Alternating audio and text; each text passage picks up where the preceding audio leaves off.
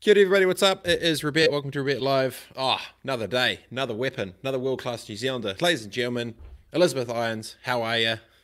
I'm good, thanks. Thanks for is having how me. Is, is, that how people like to introduce you? Elizabeth Iorns, world-class New Zealander. no, not normally. um, how about this? CEO of Science um, Exchange, and then I would just I got to I like to publicly flex on your behalf. Um, uh, Iorns was mentioned as one of the 50 women who are changing the world. And Iorns was one of the six female entrepreneurs to receive the Glamour Award from Glamour magazine. Well done. Thanks. How cool. Um, so we, you're Silicon Valley Mafia. Where you're at? What's going on? Well, I am in Palo Alto doing the shelter in place. Um, so for us, our company Science Exchange is fully remote. Um, not normally, we'd normally be in the office, but definitely very easy for us to go remote. So we're all just working from home and trying to help our clients with their research and development still, which a lot of it is related to COVID 19. So it's been kind of interesting. Interesting or batshit crazy?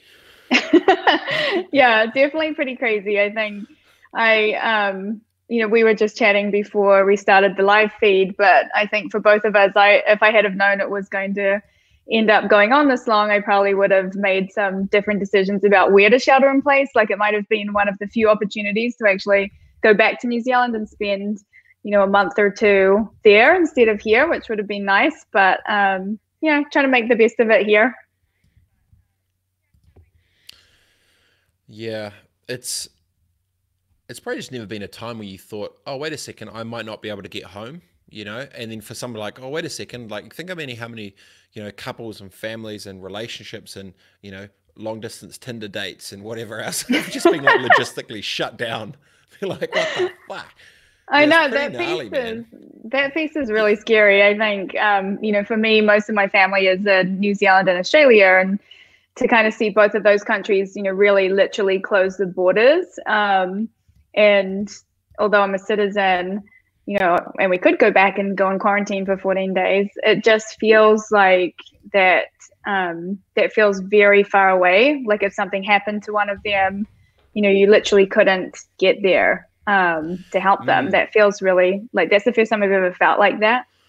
It's it's like a yeah, the long long game logistics start to, you start to genuinely think about. You know, like you know, physically, what does in many ways, it's it's actually making many people think more macro with life, right? Like, you know, what will this look like in, you know, say with events or music or business? You know, people are thinking now in horizons of six months, 12 months, 18 months. And if you look at cash flow for their businesses that have been mostly transactional in communities or whatever, they're day to day.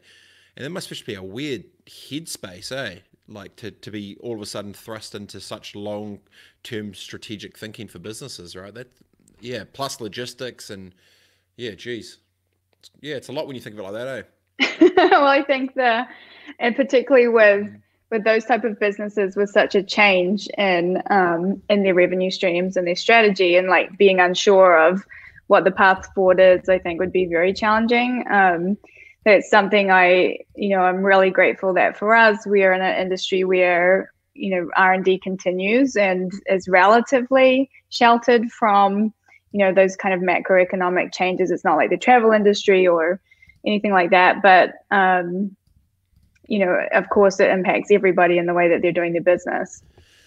So maybe rewind back, uh, back for a bit. So you know, you grew up in um, was it born in Australia, grew up in Hawke's Bay, but then lived in America. Is that right? That's right. Yeah. Yeah. So what from obviously you know, do you where does your soul sit?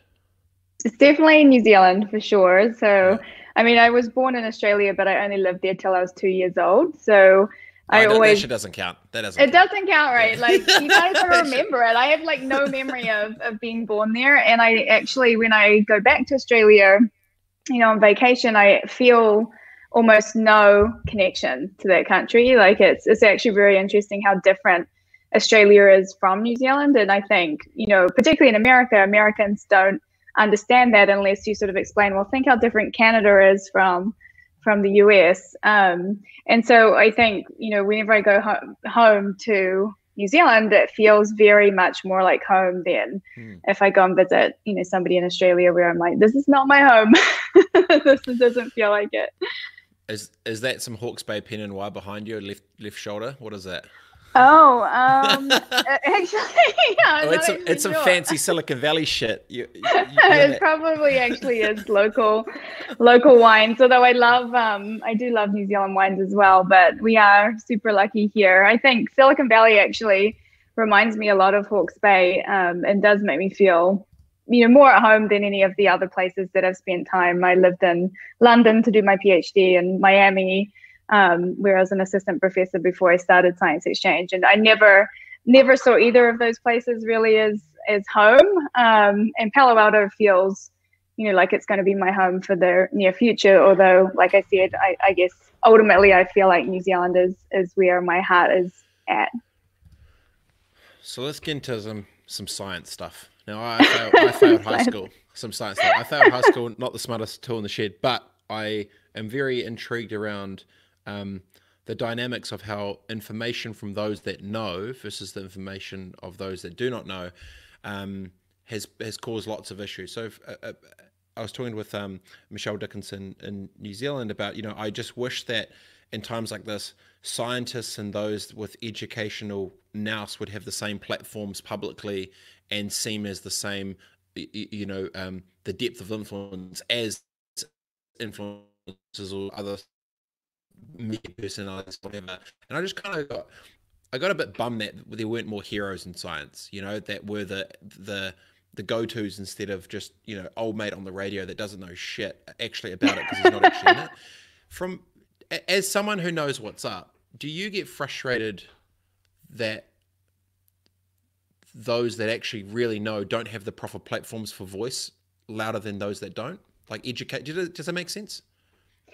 Yeah, I definitely think that makes sense. I think with science in particular, is it's it's a challenge because a lot of scientists are in some ways very focused on their own science rather than on communicating out, you know, to the general public general public. And so, um, I think in America, it's been interesting to see the platform that Dr. Fauci's had and how he's been, you know, able to sort of be the voice of reason um, and have a scientific you know, take, you know, in contrast to Trump. But then at the same time, that's caused, you know, a lot of people to feel, you know, really angry at him and feel like he's sort of threatening Trump, which is crazy. So I, I guess for me, being a scientist, you know, this whole pandemic, the poor quality of the data has been probably the thing that's been most frustrating because if you yeah, think about it, like it's almost like every there. single every single thing has been kind of bad in the sense that we don't have good data on how many people are infected. Even our assays that we were using to test people were, you know, really bad. And so even we were getting like the basics wrong right from the start of how many people are infected. Are our tests really working well? Um, you know, can we really do this at scale to track them? And then you know, when you start to have even just basic things that you can't report on, like you can't accurately report on cases, then you have no idea of the case fatality rate. You don't really have any way to know like how lethal is the infection, how infectious is the infection. so it's like all these yeah. models. Like if you think about the model that was originally deployed um, in the United States, you know, it, even in the in the best case scenario, they were project they were projecting hundreds of thousands of deaths, and in the worst case, millions of deaths. And that's clearly, you know, not going to come to pass as we get, you know, more and more information, and as the shelter in place has really helped to slow that spread. But it does, um, it does kind of, you know, raise all of these questions about could we have used this time that we were sheltering in place better to get better quality data. And I think we've kind of, you know, we acted slow at the start and then we had poor quality tests and then we haven't deployed those tests even while we had the opportunity. So it's, it's I've seen people in Silicon Valley who always want to just kind of do stuff, right? Like Silicon Valley people always want to find a way to go, change mate, the world, go, right? Yeah. And they are they're sort of like, my God, is nobody going to do anything? Let's um let's kind of get our own tests and you know start testing people um, it's been kind of crazy to sort of be on the sidelines of that Yeah, the intersection of you know politics, science, media, community, and commerce is it's like a really funk, funky intersection when you throw all those in the same mix. Yeah, you can't. The going back to the data piece, when there's in its simplest form, when there's not enough data, you don't get enough um, accuracy to start with. So whatever comms come out of it isn't going to be aligned with what probably is the truth, right? So you're probably stuffed from the get go because you didn't have the best data. yeah, I actually at the start, you know, people were sending me, you know, of course, like being the only scientist in my family. So my family always asked me all these weird medical questions, you know, all the time, even though I'm not a medical doctor. But um, so they were asking me, you know, well, how should we sort of think about this? And look at these, you know, look at these cases and like it seems like the cases are going down or they're plateauing. But like when you actually dug into it, it was like the testing capacity was reached. And so you weren't necessarily picking up all of the cases. And so I started to revert to this kind of, well, the only data that I'm sort of trusting is deaths because at least, you know, the death data is probably like somewhat accurate. But then it turned out that even the death rate data wasn't accurate because mm. there was a lot of people dying you know, at home and it wasn't being recorded. So even the death data was actually like fairly unreliable. And so I got to the point where I just was like, I don't really know what data source is really useful to kind of track how the pandemic is is going and which places, you know, are really implementing the best possible measures because I think, you know, all those pieces we talked about in terms of data, like the thing that people kind of aren't talking about very much as well is if you take the emotions out of the shelter in place and what comes next, like people are very emotional about it. Like they kind of react either if you don't agree with shelter in place, then you're kind of a crazy person, or if you or if you want to open everything back up, then you're kind of a crazy person. Like there's there's a lot of emotions about it. Whereas I sort of look at it like, you know, I think we did the right thing to shelter in place because it was the best thing that that there was available. But nobody has tested scientifically like what's actually needed to prevent that spread. So so staying inside your house for the indefinite future is not practical, right? Like we can't just stay inside our house for the next year. But um but you start to see like Sweden and other countries that have started to test different, you know, different mechanisms, right? Like they didn't go to a lockdown, they just kept their restaurants open, kept, you know, a lot of things open, but tried to encourage people to socially distance, you know, wear masks in public. And so I think trying to look at you know some of the statistics around you know infection rates and deaths as people try different experiments and see what's really required would be you know a good good thing to kind of share more widely yeah back to the point there elizabeth around like the strategy of how governments have reacted to a pandemic in a weird way, there there feels like they've had rule books, but they've simultaneously made up rules as they've gone along. yeah, so yeah. You kind of like, so what rules are we playing? Is this chess or checkers? Like, what is this shit?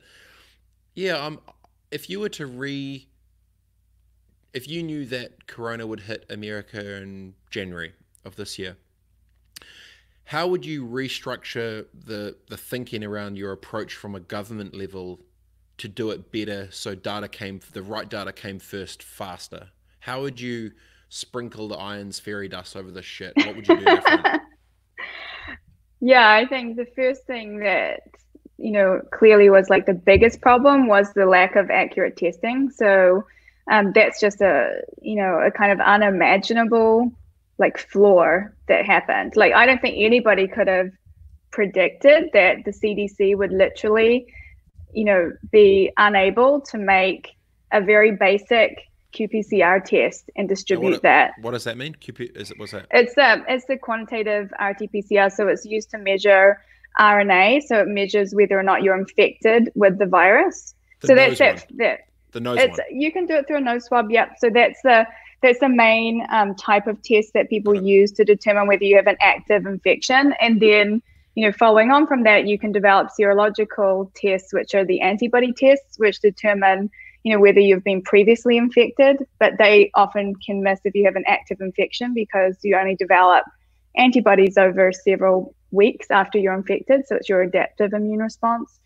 Um, and so I think the CDC's inability to develop, you know, a, a qPCR assay that worked Um, and then the fact that the government, I think, didn't react in the United States in the way that people would have anticipated. So they actually, um, you know, released this emergency, you know, enactment, and that actually prevented people from being able to develop their own tests. So ironically, the emergency situation made it more difficult to actually access tests that worked because you then had to use this test that was developed by the CDC that did not work. So they slowed testing Got down by a really long time because of that mistake. And I don't think no one could have predicted that that that would happen. And so that's probably the one thing that you know they missed a huge window on was can we get on top of this by testing people as soon as we sort of became aware that the infection was starting to you know enter the United States. And and from their side, I'm imagining that the thought process behind it is uh, we don't want a bunch of wild west monkeys doing a whole bunch of random testing to not get the right data. Let's use ours because ours is right. And then they so they almost block everyone, every other player to do it. Put theirs out, don't have the scale to be able to do it, and then the data comes back, and then it's wrong. yeah, yeah, Jeez. something like that. That is so, gnarly. Okay, so so, so the yeah. first piece that was wrong would be so so if you were to do the sprinkle dust, it would be um, scaled out mass testing yeah, and then which would give you the the data, right? Yeah. And then what? What would the next?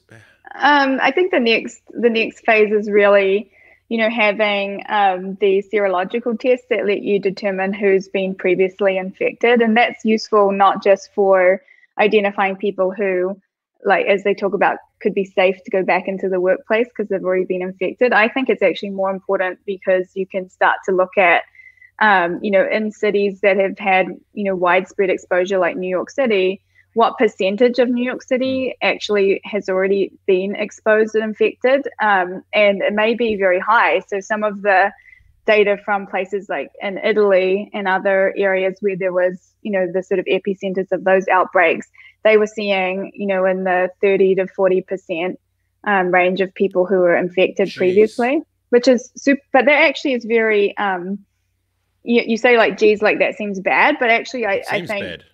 it seems bad but when you think about it actually it's really reassuring because the more people who had the infection already and it actually you know the more people who were infected versus died you start to see that the mortality rate of the virus is a lot lower than what it looks like because you get this weird um, influence of if you only know cases that are very serious yep. because those people go to hospital then they by definition you've selected for you know a population that's already very sick and then you think that the virus is much worse in terms of mortality than it actually is so the first one would be the sprinkles to do mass testing right the second one would be to test those that potentially did have it which would give a truer number of the full data set to give an actual probably a lower percentage of the mortality rate as well and that gives you yeah that just lets you see hmm. like better data so that you can then model like what is working, what's not working, how strict should we be, what people are at risk, what people are not at risk. Like all of those things are really important for having a strategy about um, how can you start to sort of get back to some level of normalcy. It's going to not be, you know, immediately back to the way it was, but you know, it, you have to have some kind of intermediate um, steps of opening things back up, like the schools and and things that just are i feel like for parents i don't know how parents are yeah. i'm not a parent but i don't know how parents can imagine a world where their schools might be closed for the rest of the year and then they still have to work that seems crazy. I would be gonna, like what? Yeah do you think it's hitting a it's gonna hit a point i'm not saying you know riot or rebellion to go back into freedom where you know you said you said at the start elizabeth you know you can't just stay in your house for a year. What's that tipping point going to be? Let's say if it you know some some spots are already you know letting people go to the beach or do this or do that and if a second wave comes how's that do you think that tension is going to be between you know stay in place reopenings clearly no alignment nationally for in america of what should or shouldn't be done and then another waves hits on top of you know kids at home with parents for, for schooling like yeah. surely this it's actually got the makings of a, a, a moment which may not be very good yeah, I think um, that's going to be the way it is. Like, I think there's no doubt that as things open up and people experiment on, um, can we open schools? Can we open restaurants? You know, what can we open? Um, that you will see a reemergence of um, cases. So you'll start to see that, you know, the shelter in place will suppress them. And then as you open things up, there will be, you know, more infections and then you'll have to close some things down again. It will definitely be like a, an up and down and people will just have to sort of be aware that that's the way it is going to be. Um, I do think that it's really important that people have that conversation around, you know, we can't just stay inside, you know, for the next year because I kind of feel like New Zealand has done a good job on this of communicating clearly about when things will happen, right? Like I feel like they've said, you know, this is currently at level four, and then next Monday we'll go to level three, and this is what it will mean.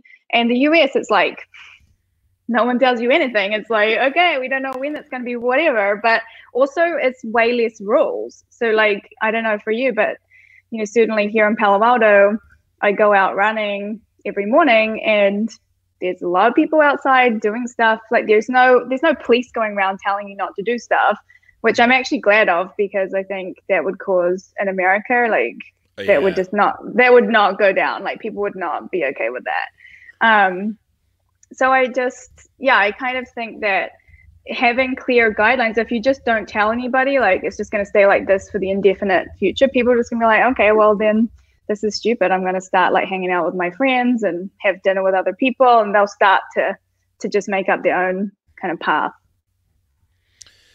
Yeah, it's. I think the interesting point you said there. You know, you can't if cops were going around to to to say, hey, you can't do this or that, and it's like, no, stuff you. This is my right in America, and, and that teaching comes up. There's already been like people saying, you know, I've got a right not to wear a mask and this and that. I know, then, yeah. Ironically enough, if you think about where New Zealand is at versus America, um, as a collective, unified approach and togetherness to approach an issue, culturally and community wise, commercially, it's actually going to be better for everyone and safer with less deaths and more opportunity to get back into business sooner, everything by actually doing it. But because of the way that, you know, the, the way that you even said that is because you just know how Americans are to say, stuff that, we're not going to go do it, whatever.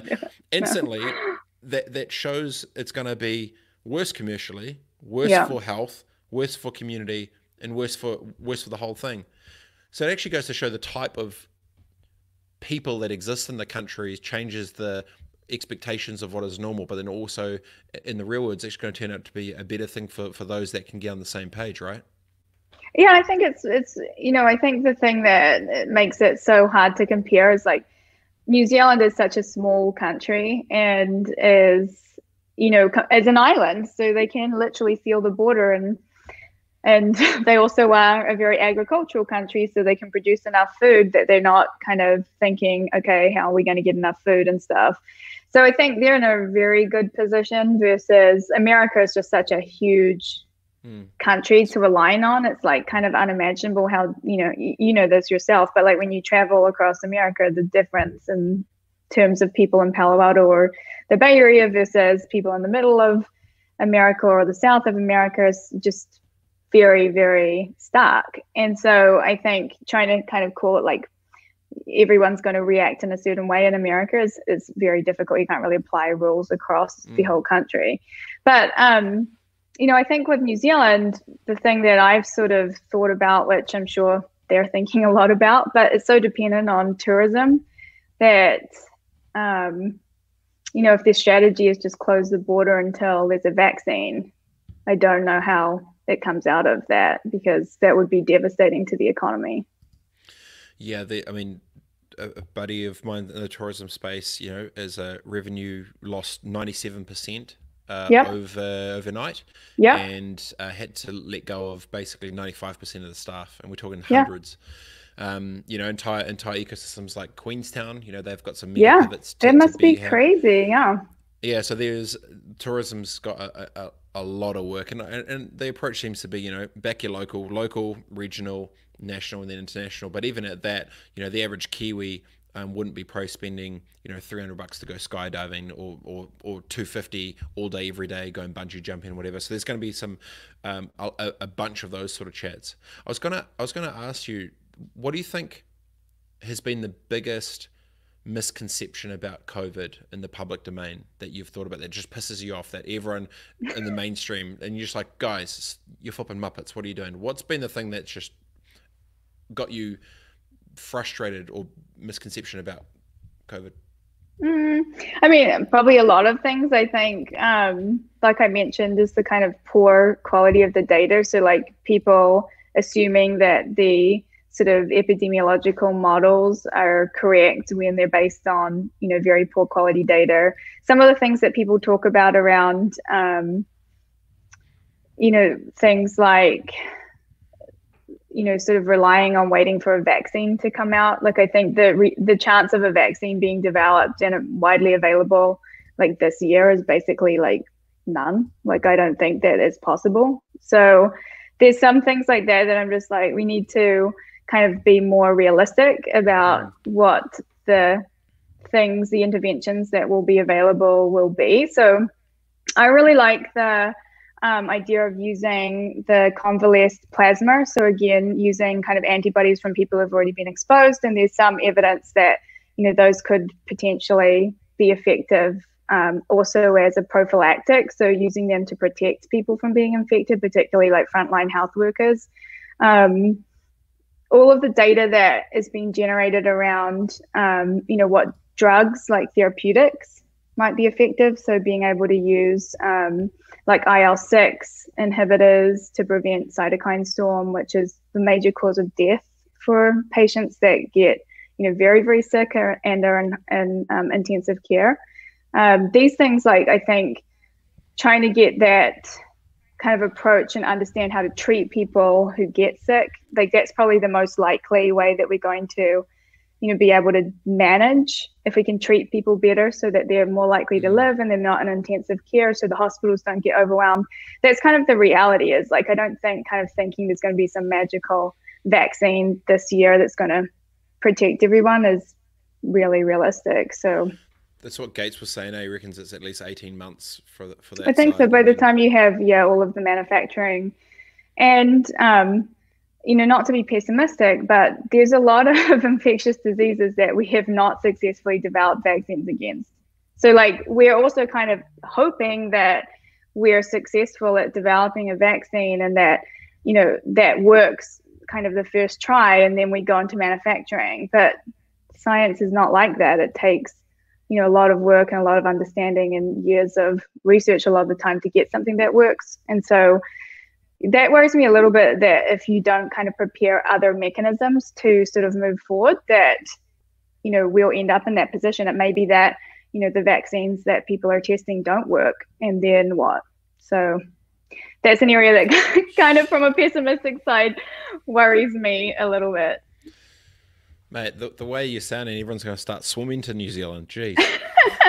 you know, I was thinking about if New Zealand wanted to open up its borders, like why they couldn't do that kind of point of care diagnostics. Like if they could actually deploy, you know, some of the rapid diagnostic testing, you could actually potentially screen, you know, everyone that was entering, and then you would know you know these people can't come in because they're infected so again to get to like the testing sort of being the the key piece it really does underlie all of the strategies um, so getting the testing working well would would be the biggest thing you could do to make a difference yeah the speed of if we go right to the nuts and bolts of it if you could get a you know 10 minute fast turnaround mass produced test on the spot mm-hmm. you could instantly go through airport customs yep.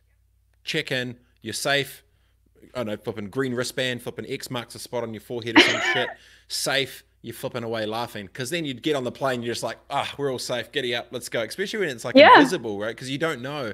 And that's one yeah. of the things I'm, I'm, I've been thinking about of after this rolls and you, you want to hug those you love. Mm-hmm. What if you've got it? You don't want to kill them.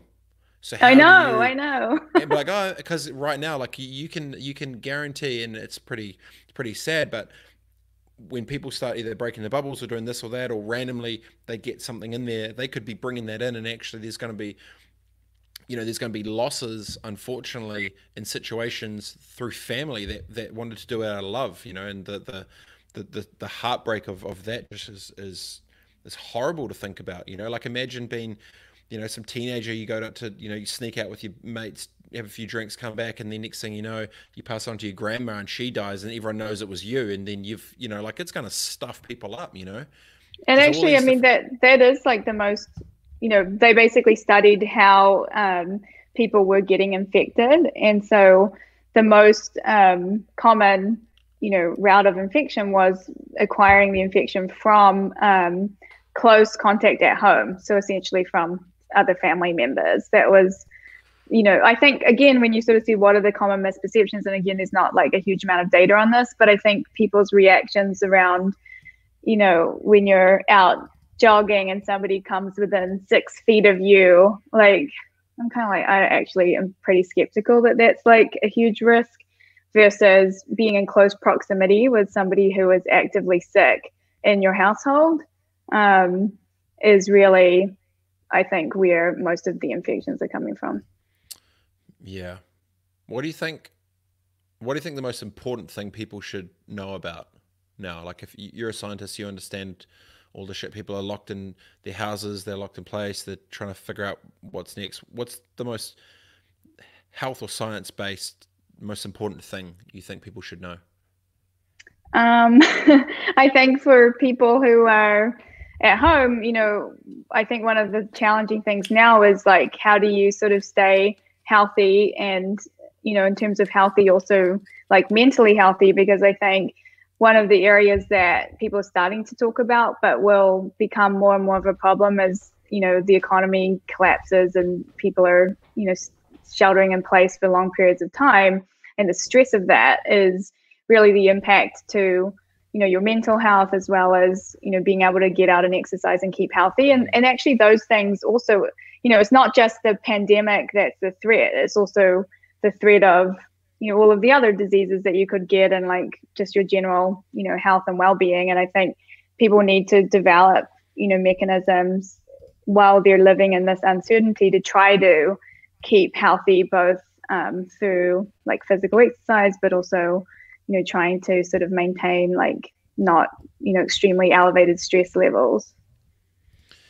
Yeah, the the mental pressure of it's it's so tough because when it's all in one, right? Like if you're in business and you haven't had to have strategic thinking long game like this before, that's a pressure. If you've if you've constantly moved around and been doing stuff and you get locked in a confined space, that's a pressure.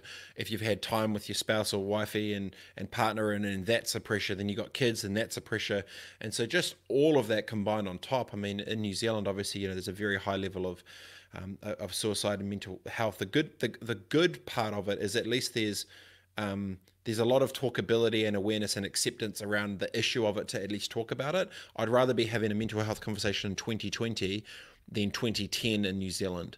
Yeah. Um, and so at least, I mean, we've got some pretty solid heroes that have stepped up to the plate. You know, the John Kirwans and Mike Kings, the Craig Hudsons from Zeros, just good flipping humans that are that are, that are bringing it out, and they're creating. I kind of call them that they're creating these Trojan horses as a vehicle for you for others to be able to talk about and to get into.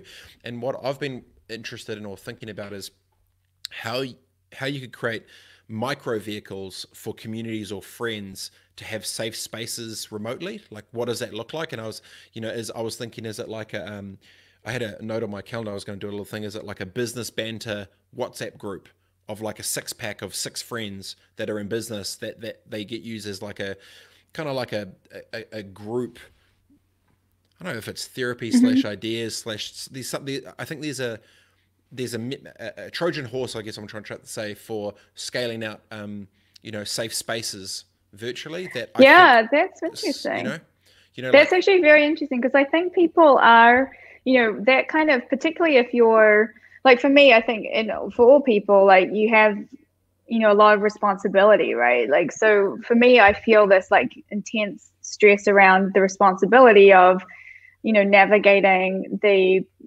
changing business environment while you know making sure that all of my staff feel supported and that they're safe right? Like that they're not going to you know lose their job. Um, and so you're trying to kind of navigate all of those those things so that they can still you know be well and safe but also still do their job. So mm. it's um I think like having the ability to talk with other peers about how they're handling that is um, could be actually like incredibly valuable because we were mm. part of Y Combinator and that that sort of experience of having a, a batch of like people who are founding companies at the same time, which is, you know, when you when as you know, when you found a company, very, very stressful the initial period. Um, and that initial period having people who you could talk to honestly about hey i kind of think i suck and like my company sucks and can you can you like check if i suck or is it yeah. am i just being too hard on myself and so that kind of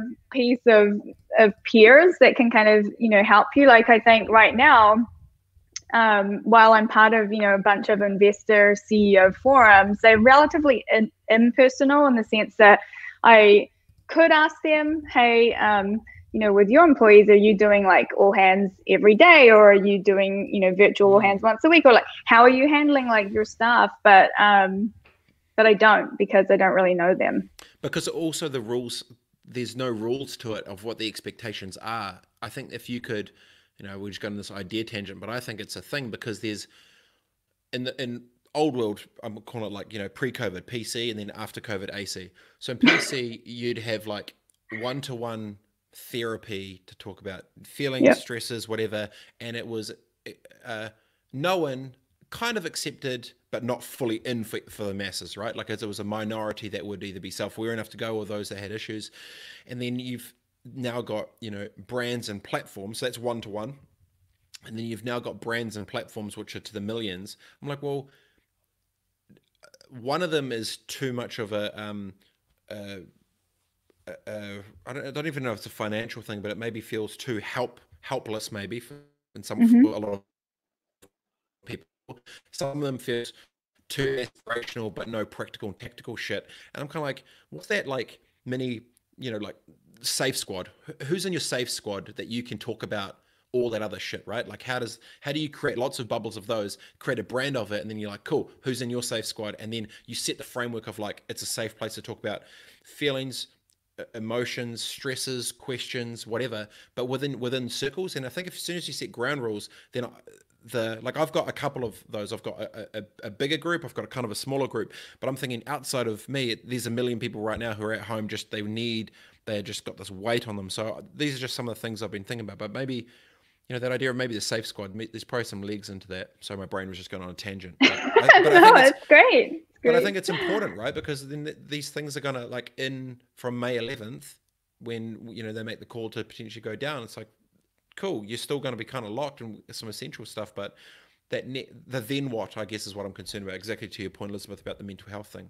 I think it's, it's yeah, the then what? Yeah, they're trying to navigate. Okay, what's sort of next and um and I think when it first happened, you know, people were very obviously like very reactionary. So even for us with our clients, a lot of them, you know, they were basically like, okay, we're going to shut down research and just focus on our manufacturing because manufacturing is essential and research, you know, can kind of get put on hold. And I think they were imagining a world where you were just sort of in this situation for a couple of weeks, even though, you know, they're scientists as well. So they sort of know probably that's not going to be the case. But now they're having to kind of emerge from that and rethink about, okay, that was our initial kind of, you know, emergency sort of reaction. How do we start to like actually imagine a world like we talked about where there's, you know, ups and downs of reemergence of cases over the foreseeable future?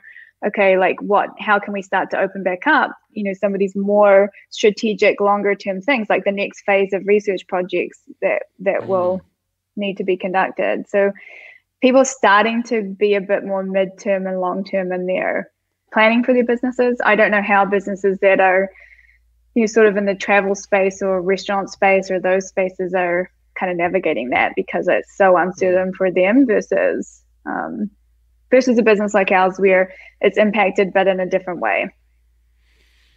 Yeah, you're, you're pretty smart there, Elizabeth. I can see why you got the medals. um, uh, Edward Welsh says, Elizabeth, what do you think the future of domestic travel looks like here in the US?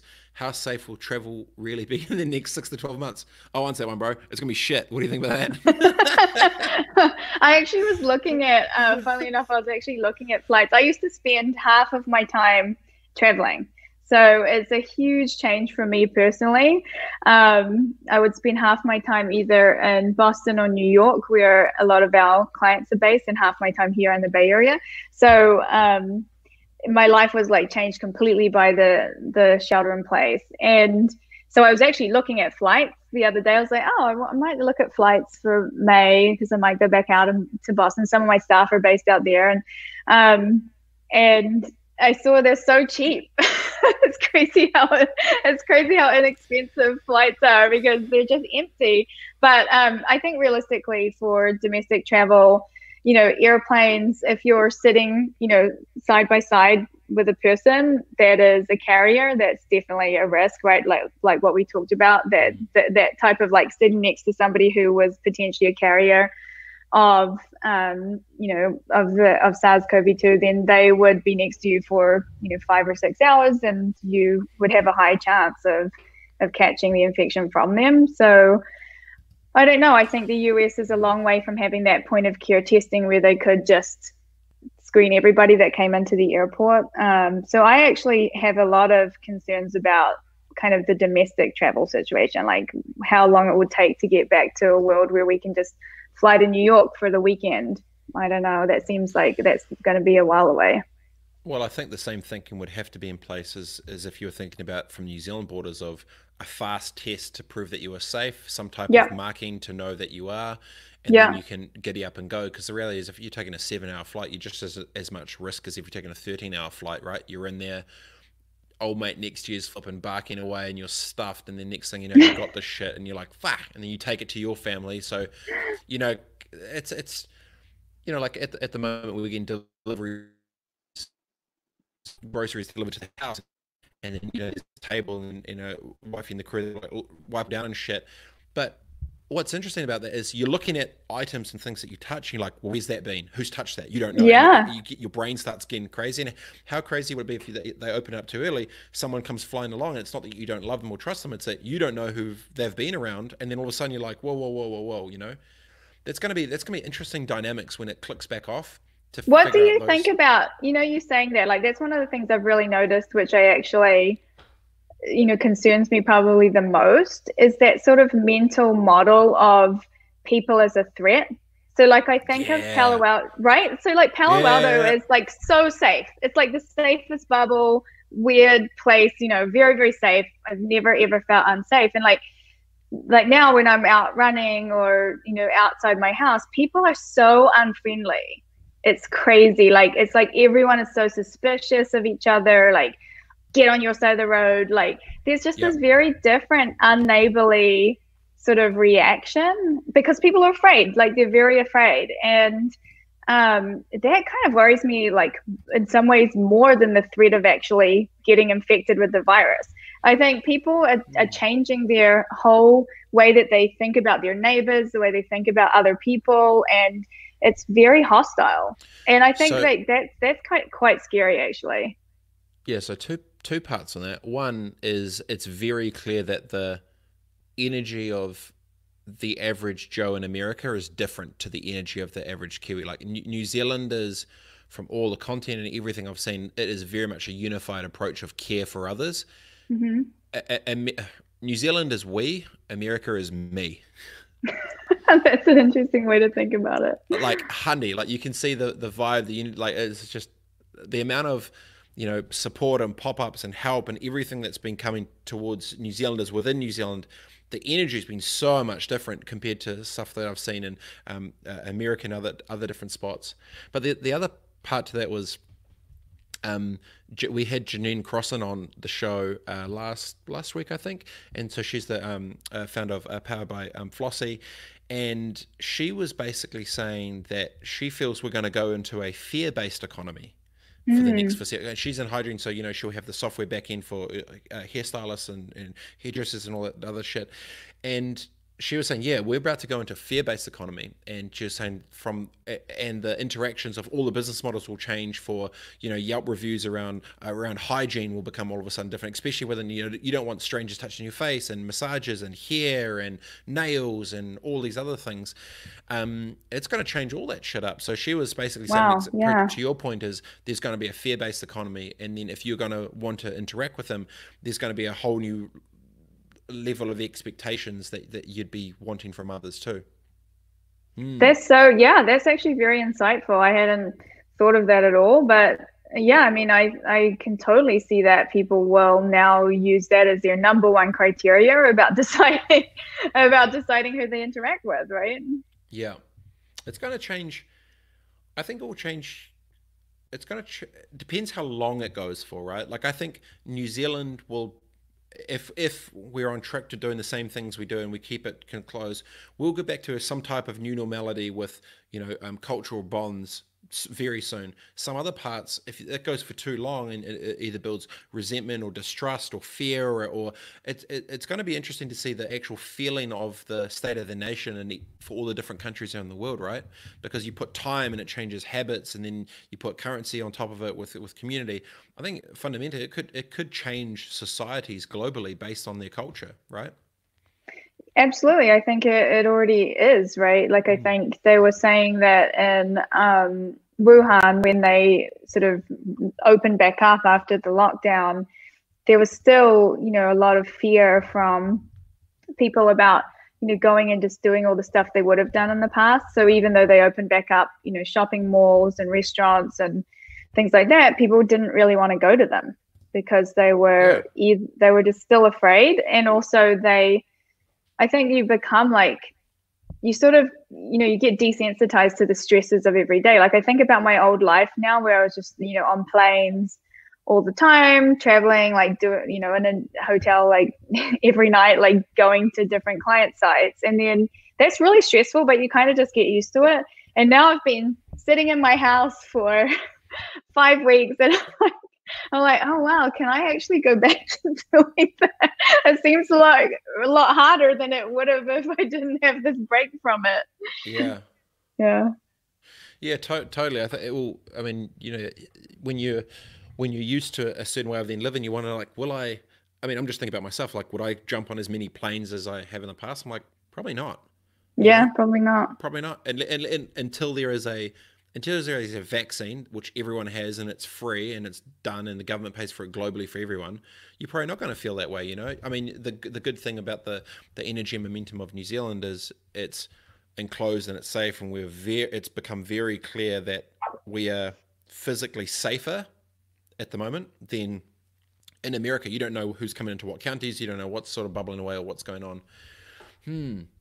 Do you think um, one of the things around vaccinations that I've kind of wondered about, you know, as a scientist, one of the most frustrating things is obviously this sort of anti science, anti vaccine movement, which has, you know, particularly in the United States, really taken off over the last couple of years. And I think seeing the way the world is when we have a, you know, widespread, highly infectious pathogen that we don't have even like it's just an example where we don't have a vaccine for it and how much people want a vaccine for it. Do you think mm. that it will change you know the general public's perception of the importance of science and the importance of vaccines particularly?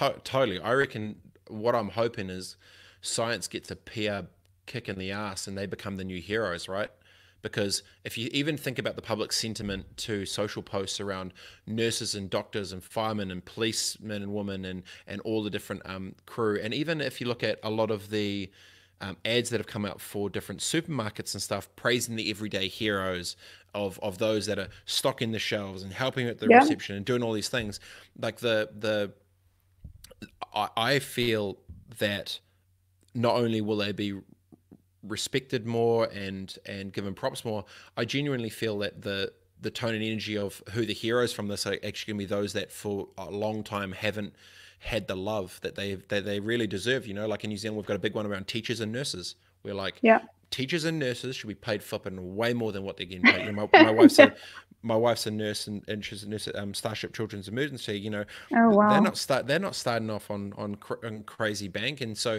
I really feel that this will probably be a moment to to make heroes out of those that that that truly deserve it. And so, once again, I, I feel that will be quite cool to see come out of it. So, I, I would, that would be very that would be very cool to see. I think the um the anti um sort of scientific you know rhetoric that exists is is challenging. Like as a scientist i think you know you go into it because you're you're very genuine and you're wanting to solve these problems. And um, i think particularly for industry scientists so people who work in the biotech industry or the pharmaceutical industry like there that's one of the areas where you know the number of times i interact with just everyday you know people in the general public like say you know my uber driver or whoever and they're sort of anti they ask me what i do and i talk about you know my company and and that we work with you know pharmaceutical and biotech companies to help them get their research and development done. And like they just hate biotech and pharma. And i say you know every single drug that works was produced by a biotech or pharmaceutical company. Like they nothing came out of any other mechanism. Every single one of those drugs that works was developed by those companies. And for this, for this disease, every vaccine and every drug that works will come out of the industry. So it's like, I just really hope people stop being so kind of, I think, naive in the sense that these are industries that are absolutely essential. And particularly when you see the, the devastating impact of not having therapies and vaccines um, can have on the world. Are all the pharma companies all rushing for a cure and someone's going to make a trillion dollars? Is that what's happening no. commercially right now? What's happening? no, that's actually the really interesting part of it. Actually, to start with, you know, it was the not surprisingly, it was the biotech companies, like the small companies that really had really innovative new technologies that straight away um, started to be, you know, the leaders in terms of okay, we need to come up with you know, a vaccine or a therapeutic. So some interesting approaches like Moderna, they have the first um, basically like messenger RNA vaccine. And so they were they were kind of the first into clinical trial for their vaccine. Um, so that's a relatively small, you know, biotech company. And then um, in terms of therapeutics, there's repurposed therapeutics. So uh, Regeneron and some of the other big companies had drugs that were already being used to treat things like cytokine storms or other um, overreactions of the immune system. And so they were able to test those very quickly in patients and see if they worked. So those were those things like the IL 6 um, inhibitors. And then in terms of new therapies, so there's a couple of different approaches people are taking, but the most common is to develop, you know, antibodies that will be neutralizing. So be able to, like we talked about with the um, convalescent serum where you take somebody who's already got antibodies. You can also make those antibodies. So make an antibody that blocks um, the infectivity of the virus. So again those are you know pretty small companies that have really interesting technologies like distributed bio and they're um, they're sort of doing that initial using their new technology to develop um, these therapeutics in partnership with the big companies who have really the manufacturing and distribution um, so I think that Adaptive Biotech's partnered with Amgen. Um, I'm not sure who Moderna's partnered with, but J and J also has a vaccine effort. So some of the big companies are, and they're definitely trying to kind of help, and they're they're shoring up their manufacturing so that they can, you know, help manufacture this at scale when there is a therapeutic or vaccine available. But in terms of like trying to make money off it, if you look at Gilead, they have, you know, the the drug that's you know basically in late stage clinical development repurposed from Ebola to being tested um, in SARS-CoV-2, and that is an example where they've said you know they'll give away that drug. Um, so that's cool.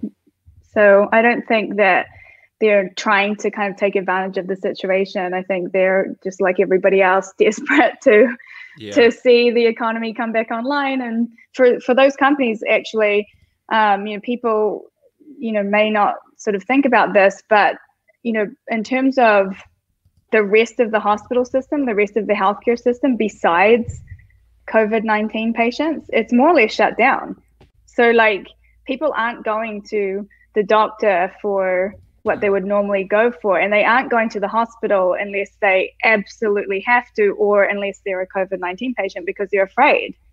Mm. So, actually, all of the sales of other medications and um, people like going to the doctor for other indications is, is really collapsed.